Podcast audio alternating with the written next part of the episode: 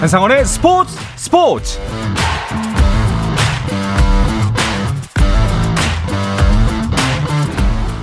스포츠가 있는 저녁 어떠신가요? 아나운서 한상원입니다. 오늘 하루 이슈들을 살펴보는 스포츠 타임라인으로 출발합니다.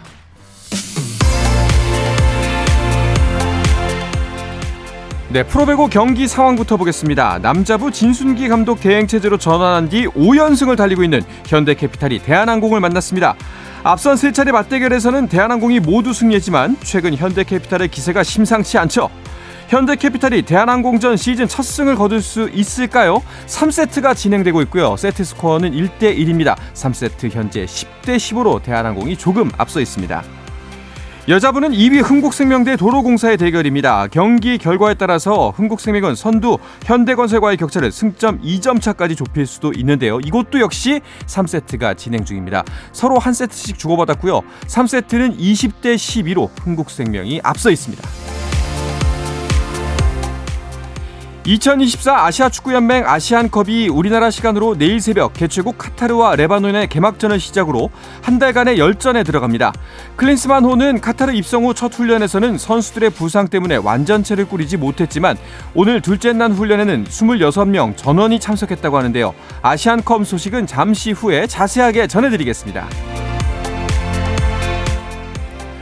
국가대표 포수 이지영이 sign and trade로 SSG 랜더스에 입단했습니다. SSG 구단은 키움 히어로즈에 현금 2억 5천만 원과 2025년 3라운드 신인 지명권을 내주고 이지영을 트레이드로 영입했다고 발표했습니다. 시즌 첫 메이저 대회인 호주 오픈 테니스 대회 남자 단식 예선전에서 권순우가 세계 164위 슬로바키아의 루카시 클라인과 만나게 됐습니다. 현재 세계 랭킹은 클라인이 더 높지만 권순우는 부상 공백으로 인한 보호 랭킹을 적용받아 본선에 직행했고 클라인은 예선을 거쳐 본선에 올라왔습니다.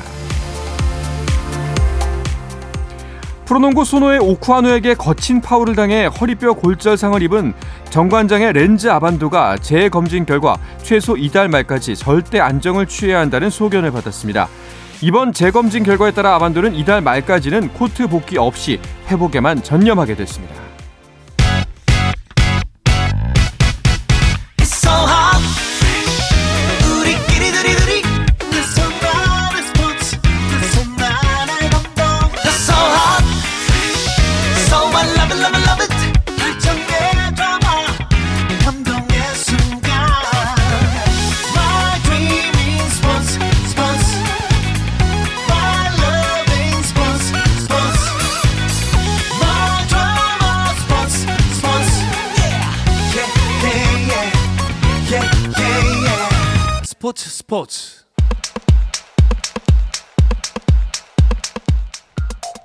금요일 저녁 축구 이야기 축구장 가는 길 시작하겠습니다. 중앙일보의 송지훈 기자, 서우정 축구 전문 기자와 함께합니다. 두 분 어서 오십시오. 안녕하세요. 반갑습니다.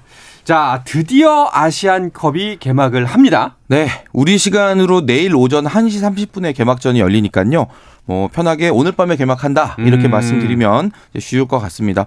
예선을 통과한 24개 나라 이제 참 출전을 하게 되고요. 아시아 대륙 최고의 축구 대표팀을 가리는 그 여정이 이제 오늘 밤에 시작이 됩니다. 그 중에는 당연히 우리나라도 들어 있고요. 뒤에 이제 다시 여러 번 언급을 드리겠지만 우리의 목표는 지난 1960년 이후 64년 만에 우승입니다. 그렇습니다. 자, 개막전이 홈팀 카타르 대 레바논입니다. 그 카타르도 역시 우승 후보 중에 하나이기 때문에 이번 경기를 통해서 카타르의 전력을 탐색해 볼 수 있는 기회가 되겠죠. 네 카타르는 이번 대회에서 많은 스포츠 도박사들이 예측하는 배당률 면에서 한 top 6 안에는 드는 우승 음. 후보라고 할 수가 있고요 일단 개최국이기 때문에 그 힘이 또 변수가 될수 있는 팀입니다. 어, 지난 월드컵에서 자국 개최 대회임에도 불구하고 상당히 무기력하게 조별리그 탈락을 했죠.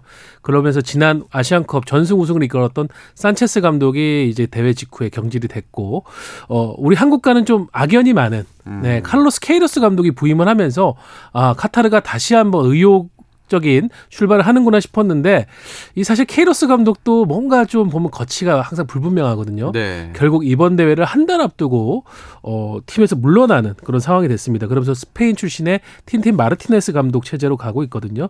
우리가 카타르와는 한 4강 정도에서 만날 수 있는 시나리오가 있기 때문에 일단 개막전 주목을 해야 되겠습니다. 네.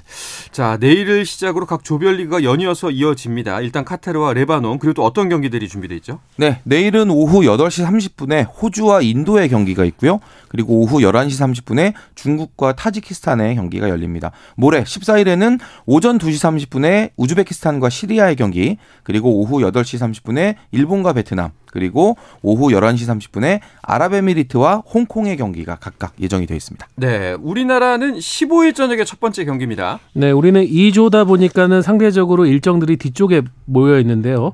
15일 월요일 한국 시간으로 오후 8시 30분에 바레인을 상대로 첫 조별리그 출발 스타트를 끊습니다. 네. 자, 이제 정말 얼마 남지 않았는데 그런데 그 경기 치르기 전에 선수들의 부상 소식이 들리네요.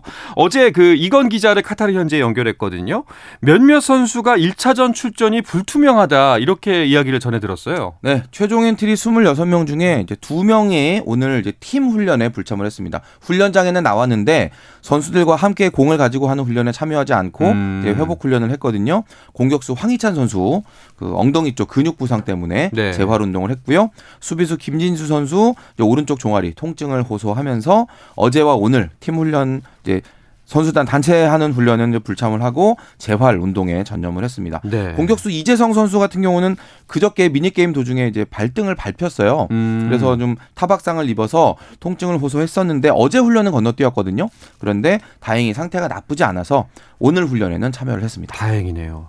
아, 그런데 황희찬 선수 지금 골 감각이 굉장히 올라와 있잖아요. 네, 황희찬 선수가 올 시즌 들어서 그동안 어떻게 보면은 플레이를 잘 만들지만 문전에서의 마지막 집중력이 약간 하나씩 아쉽다라는 지적을 올해 완전히 뒤집었죠. 네. 지금 프리미어리그 득점 랭킹 6위에 올라 있을 정도로 무서운 득점 행진을 하고 있기 때문에 우리 입장에서는 손흥민과 황희찬 원투펀치의 뒤에 이강인이 버티는 엄청난 화력을 기대를 하고 있었는데 일단은 황희찬 선수가 조별리그 한 2차전 그리고 몸 상태에 따라서 이제 3차전에서도 완벽하게 이제 스타팅 멤버로 들어가기는 쉽지 않을 것 같고요. 어, 좀 아쉬운 상황이 되고 말았습니다. 네. 김진수 선수는 어떤가요, 상황이? 네, 그 김진수 선수 같은 경우는 그, 그 오른쪽 토- 종아리 네네. 지금 통증을 호소를 하는데 김진수 선수가 지금 이 종아리 통증을 호소하고 있다는 게 지금 이제 대표팀의 그런 이제 뭐 닥터 팀 닥터의 의견으로는 음. 이게 단순한 뭐 이렇게 순간적인 물리적인 충돌에 의한 게 아니라 오랜 피로 누적에 의한 부상일 가능성이 높다. 어. 라고 얘기를 하고 있어서 지금 최소한 한 열흘 이상은 이제 재활을 해야 된다고 얘기를 하고 있고요. 네. 그리고 이게 뭐 열흘 있으면 그냥 무조건 복귀한다 이런 개념이 아니라 그 이후의 상태를 좀 더 봐야 된다라는 그런 입장이라서 김진수 선수가 조별리그에서 다 걸릴 수도 있다는 음. 네, 그런 좀 안- 그런 상황이 좀 예상이 되고 있고 그런 경우에는 사실 지금 문제가 되는 게 우리가 왼쪽 수비 라인에 김진수 선수하고 이기재 선수 두 명이 있는데 그렇게 되면 이기재 선수 한 명으로 지금 일단 조별리그를 가게 될 수도 있는 거거든요. 네. 네, 여러 가지로 살짝 좀 위험한 그런 신호가 오고 있는데 김진수 선수 빨리 회복을 해서 대표팀에 합류해줬으면 하는 그런 바람입니다. 그렇습니다. 일단 조별리그는 거의 못 뛴다고 봐야겠고 뭐 상태가 괜찮다면은 본선부터 16강전부터 올라올 수가 있다는 건데 아 좀 큰 부상이 아니었으면 좋겠네요. 그런데 우리가 아시안컵 앞두고 이렇게 애를 먹은 적이 좀 전에도 또 있지 않았나요? 네. 2015년 호주 대회 때는 우리가 대회를 치르는 도중에 이청용, 구자철 선수 같은 핵심 선수들이 부상을 당하면서 팀을 이탈하고 이제 조기 기구를 했었거든요. 물론 그때는 이제 그런 상황에서도 정말 하나로 똘똘 뭉쳐가지고 결승까지 이제 전승으로 올라가면서 어, 대단한 힘을 보여줬고 마지막에 이제 개최국 호주를 넘지 못해서 연장전에 패배하면서 아시안 준우승을 어에 그쳐야 했습니다. 2019년에 열렸던 아랍에미리트 대회에서는 첫 경기 전부터 부상자가 나왔었어요. 있었어요. 네. 당시에 벤투 감독이 굉장히 기대를 걸던 나상호 선수가 부상을 입으면서 그때 이승우 선수가 긴급하게 한국에서 날아와서 엔트리 교체가 되는 상황도 있었고요. 대회 도중에도 기성용, 이재성 선수 등이 부상을 입었었고 당시에 또 이제 의무팀 내부에서 어떤 갈등 이런 문제로 트레이너들이 중도 귀국하는 그런 좀 상황들이 벌어지면서 대표팀 전체적으로 부상자 관리에 어수선한 면이 있으면서 결국 8강에서 우리가 탈락했었습니다. 음, 뭐 일단은 조별리그 같은 경우에는 그렇게 심각하게 어려워 보이진 않기 때문에 그나마 다행이긴 합니다만 그 조별리그를 이제 치르면서 선수들의 몸 상태를 봐야 할 것 같습니다. 그럼 첫 경기는 라인업이 어떻게 될까요? 음, 사실상 이 클린스만호 A매치를 꾸준히 지켜본 분들이라면 특히나 이 10월 이후 A매치를 이제 꼼꼼히 보셨다면 아마 이번 아시안컵에 활용할 선수 이제 명단 어렵지 않게 이제 뭐 음. 그려 보실 수 있을 것 같아요. 참고로 황희찬 선수와 이재성 선수는 이번 아시안컵 엔트리에서는 이제 주전급으로 분류가 되는 그런 선수들인데 뭐 황희찬 선수 만약에 첫 경기에 나오지 못할 경우에 이제 그 자리를 이제 어떤 선수가 역할을 대신 맡을까? 요거는 이제 지난 6일 이라크와의 평가전이 참고 자료가 될 것 같습니다. 네. 그때 당시에 클린스만 감독이 전반에 주축 선수들을 다 빼고 이제 선발 라인업을 구성을 했는데 그때 이선에 섰던 선수들이 누군지를 보면 대충 힌트가 돼요. 뭐 당시에 정우영 선수, 홍현석 선수 이런 선수들 나왔었거든요. 이 선수들로 황희찬 선수 역할을 대신할 수도 있고 아니면 뭐 원래 손흥민 선수의 역할이 이제 왼쪽 측면 공격수이기 때문에 네. 손흥민 선수가 그 자리를 가고 이제 최전방에 좀 더 이렇게 좀 바꾼다거나 음. 하는 그런 이제 방법도 생각해 볼 수 있겠습니다. 그렇습니다. 자 이제 아시안컵 이 클린스만 감독 부임 이후 가, 장 선결해야 할 목표치로 잡은 게 바로 아시안컵입니다. 아마 이번 대회를 통해서 클린스만 감독에 대한 검증이 이루어지겠죠? 네, 뭐 클린스만 감독 부임 때도 일차적인 평가가 이루어지는 대회가 이번 아시안컵일 거라고 협회에서도 얘기를 했었었고, 네.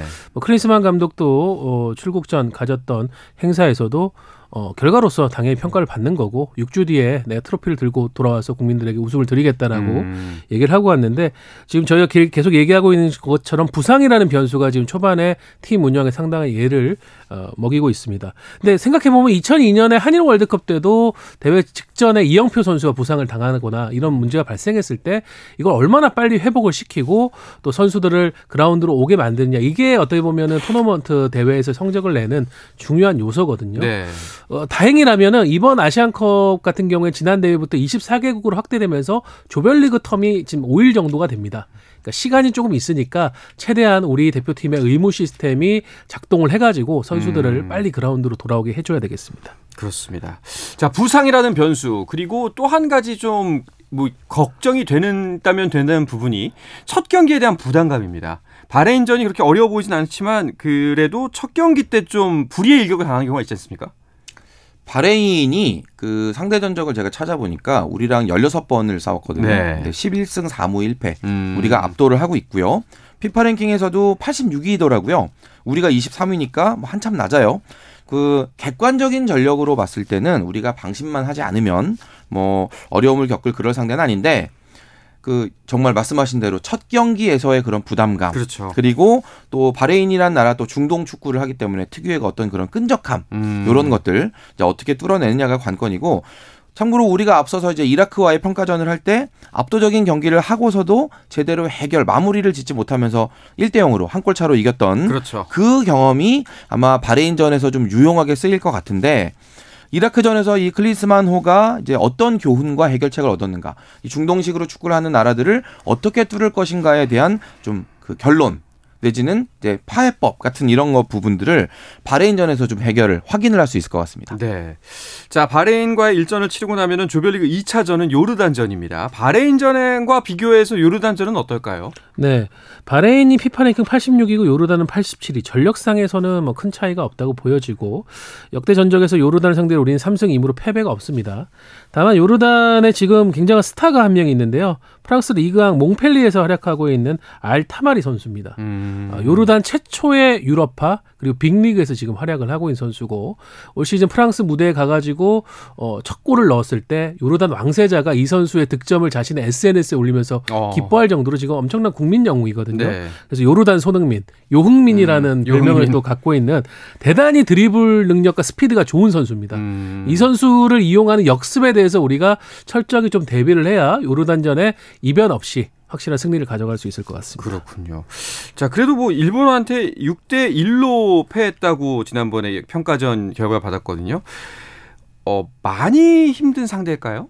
지난 9일에 요르단 이제 일본을 네. 상대로 이제 비공개 A매치 평가전을 했는데 그 현지 보도가 나왔어요. 경기 결과가 이제 어떤 식으로 진행이 됐는지.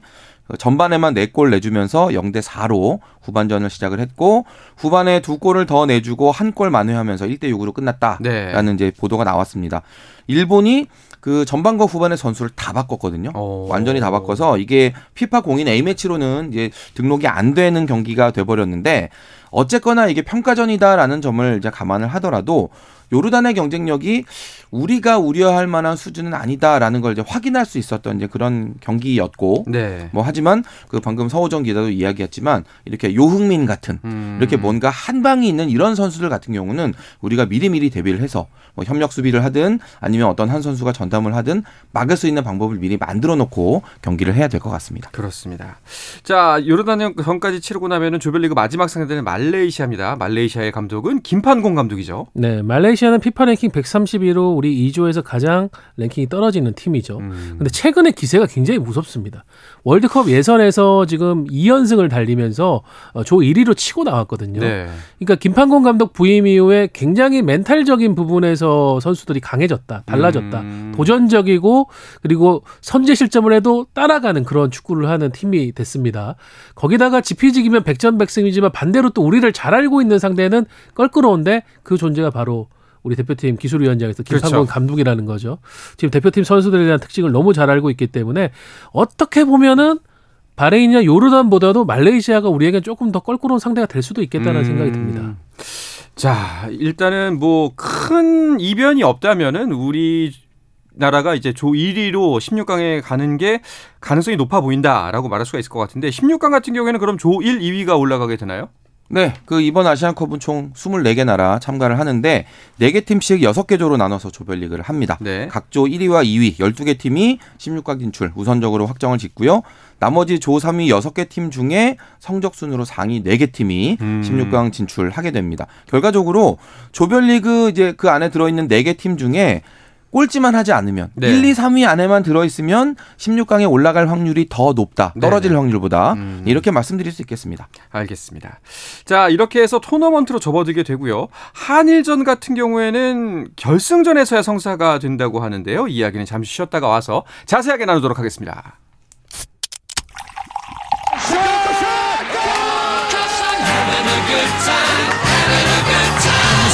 치열한 하루를 보낸 당신과 함께 마시는 짜릿한 스포츠 한 모금.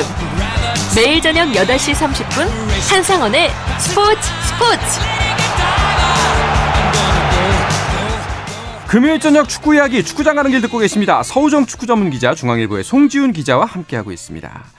자, 아시안컵 이야기 계속 이어나가 보겠습니다. 객관적인 전력상 우리가 조 1위로 16강에 오른다고 볼 때 그렇다면 16강에 올랐을 때 만나게 될 가능성이 높은 팀 어딘가요? 네, 현재 확정되어 있는 대진표상으로 우리가 2조 1위로 올라간다고 하면은 D조에서 2위를 기록한 음. 팀과 맞붙게 됩니다. 네. 지금 D조에는 일본, 인도네시아, 이라크, 베트남이 있는데 뭐 일본의 조 1위는 누구도 의심을 하지 않는 상황인 것 같고요. 음, 어, 나머지 팀들, 뭐 신태용 감독이 이끌고 있는 인도네시아가 또 변수가 될 수는 있겠지만은 아무래도 역시 이라크가 조 2위로 올라오게 될 텐데 공교롭게 우리가 이번 대회를 치르기 전 가진 어, 마지막 평가전 상대가 또 이라크였기 때문에 네. 어떻게 보면 서로가 서로를 좀 파악하는 그런 기회는 한 번씩 가졌습니다. 그렇군요. 근데 뭐 가능성이 매우 낮긴 합니다만 일본이 조 2위하고 우리가 1위하면 그렇게 만날 수도 있겠네요. 네. 거기서 16강전에서 바로 맞대결이네요. 그렇게 될 뭐 확률상으로 있죠. 어차피 대진표가 정해져 있기 예. 때문에 그렇게 될 수도 있는데 일본이 만약에 그 조를 2위로 올라온다 이렇게 되면 정말 우리가 계산했던 그리고 우리 외에 나머지 모든 참가국들이 계산했던 그 공식들이 다 꼬이게 되는 그렇죠. 런 아주 황당한 상황이 올 수 있겠죠. 알겠습니다. 자, 일본이 우리가 평가에 평가전에서 만났던 이라크를 만나는 것도 우리로서는 좀 참고해볼 부분인 것 같습니다. 우리가 상대했던 이라크를 일본은 어떻게 상대하는지. 그렇죠. 어, 지금 D조에서 일본의 일정을 본다고 하면은 14일에 베트남, 어, 베트남은 지금 또 과거 일본 대표팀을 이끌었던 프랑스 출신의 트루시에 감독이 이끌고 네. 있거든요. 그래서 베트남과 1차전을 갖고 19일에 이제 이라크와 경기를 갖습니다. 그리고 24일에 신태용 감독이 이끌고 있는 인도네시아와 경기를 하는데 지금 신태용 감독도 어 아무래도 여기 조별리그를 통과해서 16강에 오르는 거를 1차 목표로 삼고 있는데 가장 중요한 부분은 과연 일본전에서 어떤 결과를 낼 것인가 음. 이 부분이기 때문에 신태용 감독도 대회전 인터뷰에서 일본전에 대한 좀 준비를 많이 하는 모습이었습니다. 네. 우리나라가 이제 무탈하게 승 승장구에서 올라간다면 일본과 겨- 만나는 결승전이 될 텐데 뭐 예측대로라면은 그 사이에도 사실 고비가 있을 수 있잖아요. 중동이라는 이 지역 네. 자체가 예, 뭐 시차나 환경뿐만 아니라 축구를 하는 스타일에 이르기까지 정말 우리와는 너무나 다른 그런 상황이기 때문에 우리가 중동 팀을 만났을 때 특히나 이 토너먼트에서 상대할 때 더 신중한 그런 접근이 음. 필요하고요. 그 조별리그서부터 이제 결승까지 올라가는 그 과정에 뭐 주축 선수들의 부상이라든지 퇴장이라든지 우리가 앞서 이제 이라크전에서도 이제 이강인 선수의 퇴장 상황을 보면서 아 뭔가 이런 거 조심해야 되겠구나라는 그렇죠. 경각심을 느끼기도 했는데 이런 돌발 변수들 통제하는 것도 매우 중요합니다. 음. 우리가 아시안컵에서 우승을 하려면 뭐 당연히 결승전에서 이기는 게 가장 마지막 상황이겠지만 그게 전부가 아니에요. 결승까지 올라가는 그 모든 과정 하나하나가 실수가 없어야 됩니다. 네. 자, 뭐 며칠 전 기사에 따르면은 슈퍼컴퓨터였나요? 우리나라의 우승 가능성이 한 14%, 일본의 우승 가능성 26%로 점쳤다는 기사가 기억에 남는데 두 분께서는 우리나라의 아시안컵 우승 가능성 한 어느 정도로 보세요? 저는 그 슈퍼컴퓨터가 다 담지 못하는 변수라는 게 결국은 정신적인 부분, 동기부여 그렇죠. 이 부분인데 우리는 지금 64년 만에 우승에 대해 가지고 손흥 주장이 손흥민 선수를 포함해 가지고 굉장히 뜨겁습니다. 음. 대표 지금 대한축구협회도 그걸 위해 가지고 선수들에게 뭐 여러 가지 당근이나 이런 걸 동기부여 일찌감치 확정을 했고요. 어, 그 부분에 대한 열망을 슈퍼컴퓨터가 저는 다 담지 못했다고 보기 때문에 어, 이번에야말로 우리가 우승할 수 있는 예, 기회를 잡을 거라고 봐서 저는 뭐 한 80% 이상. 이야. 예, 물론 일본과 결승전을 우리가 모두 예상 시나리오 잡고 있고 그게 가장 유력하긴 한데 그 한 판에서도 우리 선수들이 이 가장 높은 무대에서 한일전이다. 여기에 대한 정신 무장은 굉장할 거라고 봅니다. 그렇죠. 어떻게 생각하십니까? 뭐 저는 한마디로 정리하면 이번에 못하면 언제 할래? 음. 예, 정도로 말씀드릴 수 있을 것 같아요. 손흥민 선수가 지금 30대에 들어 접어 들었는데도 프리미어리그에서 최고의 기량을 보여주고 그렇죠. 있고 여기에 또 김민재와 이강인이라는 또 다른 월드 클래스가 추가로 합류를 했고 황희찬 선수까지도 지금 프리미어리그에서 최상위 공격수 정도로 경쟁을 해주는 이렇게 여러 선수들 그그 선수들의 경기력 그래프는 올라갔다 내려갔다를 이제 반복하는데 여러 명의 선수들이 이렇게 다 위에 올라와 있는 그래프상으로 상당히 좋은 그림을 그리는 이런 상황을 만나기가 쉽지 않아요. 음. 예, 뭐 부상이라는 그런 변수가 없다면 분명히 우리 선수들이 굉장히 좋은 활약을 보여줄 수 있는 그런 이제 뭐 상황이 만들어져 있고 여기에 더해서 이제 이 서우정 기자가 얘기했던 동기부여까지 한다면 이번에는 하겠죠, 당연히. 아, 예, 역시나 꽤 높게 보시는 조심스러운 이- 말씀이긴 한데 정말 이번에 가능성이 저는 높다고 생각하고 있습니다. 알겠습니다. 저두 분의 예측과 바람이 그대로 이루어지길 바라겠습니다. 어쨌든 한동안 축구 경기 때문에 즐거운 시간 보낼 수 있을 것 같은데요. 그 대표팀 경기를 뛰지 않는 K리그 선수들은 이 겨울에 지금 뭐 하고 있나요? 네, 보통은 이제 1월 초부터 어, 약간 짧은 휴가들을 마치고 동계 전지훈련에 들어갑니다. 지금 많은 팀들이 이제 전지훈련지로 출발을 했습니다. 어, K리그 1, 2 합해서 지금 25개 팀이 있는데 우리 15개 팀이 태국을 동계 네. 전지훈련지로 선택을 했어요. 그 외에 뭐 울산 같은 경우는 일본에서 시작을 하고 전북은 아랍에미리트 두바이로 넘어가고 뭐 튀르키예라든가 어, 인도네시아 이런 곳으로 날아가는 팀들도 있습니다. 국내에 남아서 훈련하는 팀도 있고요. 어, 그 안에서의 어떤 훈련의 quality가 결국은 이번 또 새 시즌에 2024 시즌의 성적을 가늠할 어, 중요한 변수가 되겠습니다. 그렇습니다. 자, K리그 스토브 리그가 분주하면서도 어수선한데요. 일단 가장 먼저 눈에 띄었던 소식이 염기훈 감독의 수원 삼성 감독 부임을 놓고 말들이 많습니다. 지난 시즌 막판에 이제 감독 대행으로 네. 수원 삼성의 지휘봉을 잡았고 결과적으로 강등을 막아내지 못한 음. 예, 염기훈 감독을 수원 삼성이 정식 사령탑으로 선임한 이 결정에 대해서 반발하는 그런 수원 팬들이 적지가 않습니다. 수원 삼성이 2부 리그로 떨어졌기 때문에 이제는 무슨 무조건 이제 우승이나 이제 그에 준하는 아주 높은 성적 1부 리그로 올라올 수 있는 정도의 그런 경쟁력을 보여줘야 되거든요. 그런데 지도자 경험이 부족한 음. 예, 염기훈 감독으로 이 중요한 숙제를 과연 잘 풀 수 있을 것인가에 대한 그 우려의 목소리가 나오고 있는 거고요. 수원 삼성이 이제 축구인 출신 박경훈 단장을 이제 선임을 해서 염기훈 감독의 어떤 부족한 경험을 좀 보완하겠다라는 그런 그런 구상인데 이 두 사람이 이제 기대하는 만큼의 시너지를 낼 수 있을까 이게 이제 관건이 되겠죠. 네. 사실 지금 수원 삼성 입장에서는 안정보다는 혁신과 쇄신인데 이- 염기훈 감독을 그대로 쓴다는 것도 선뜻 팬들 입장에서는 이해하기 어려울 거예요.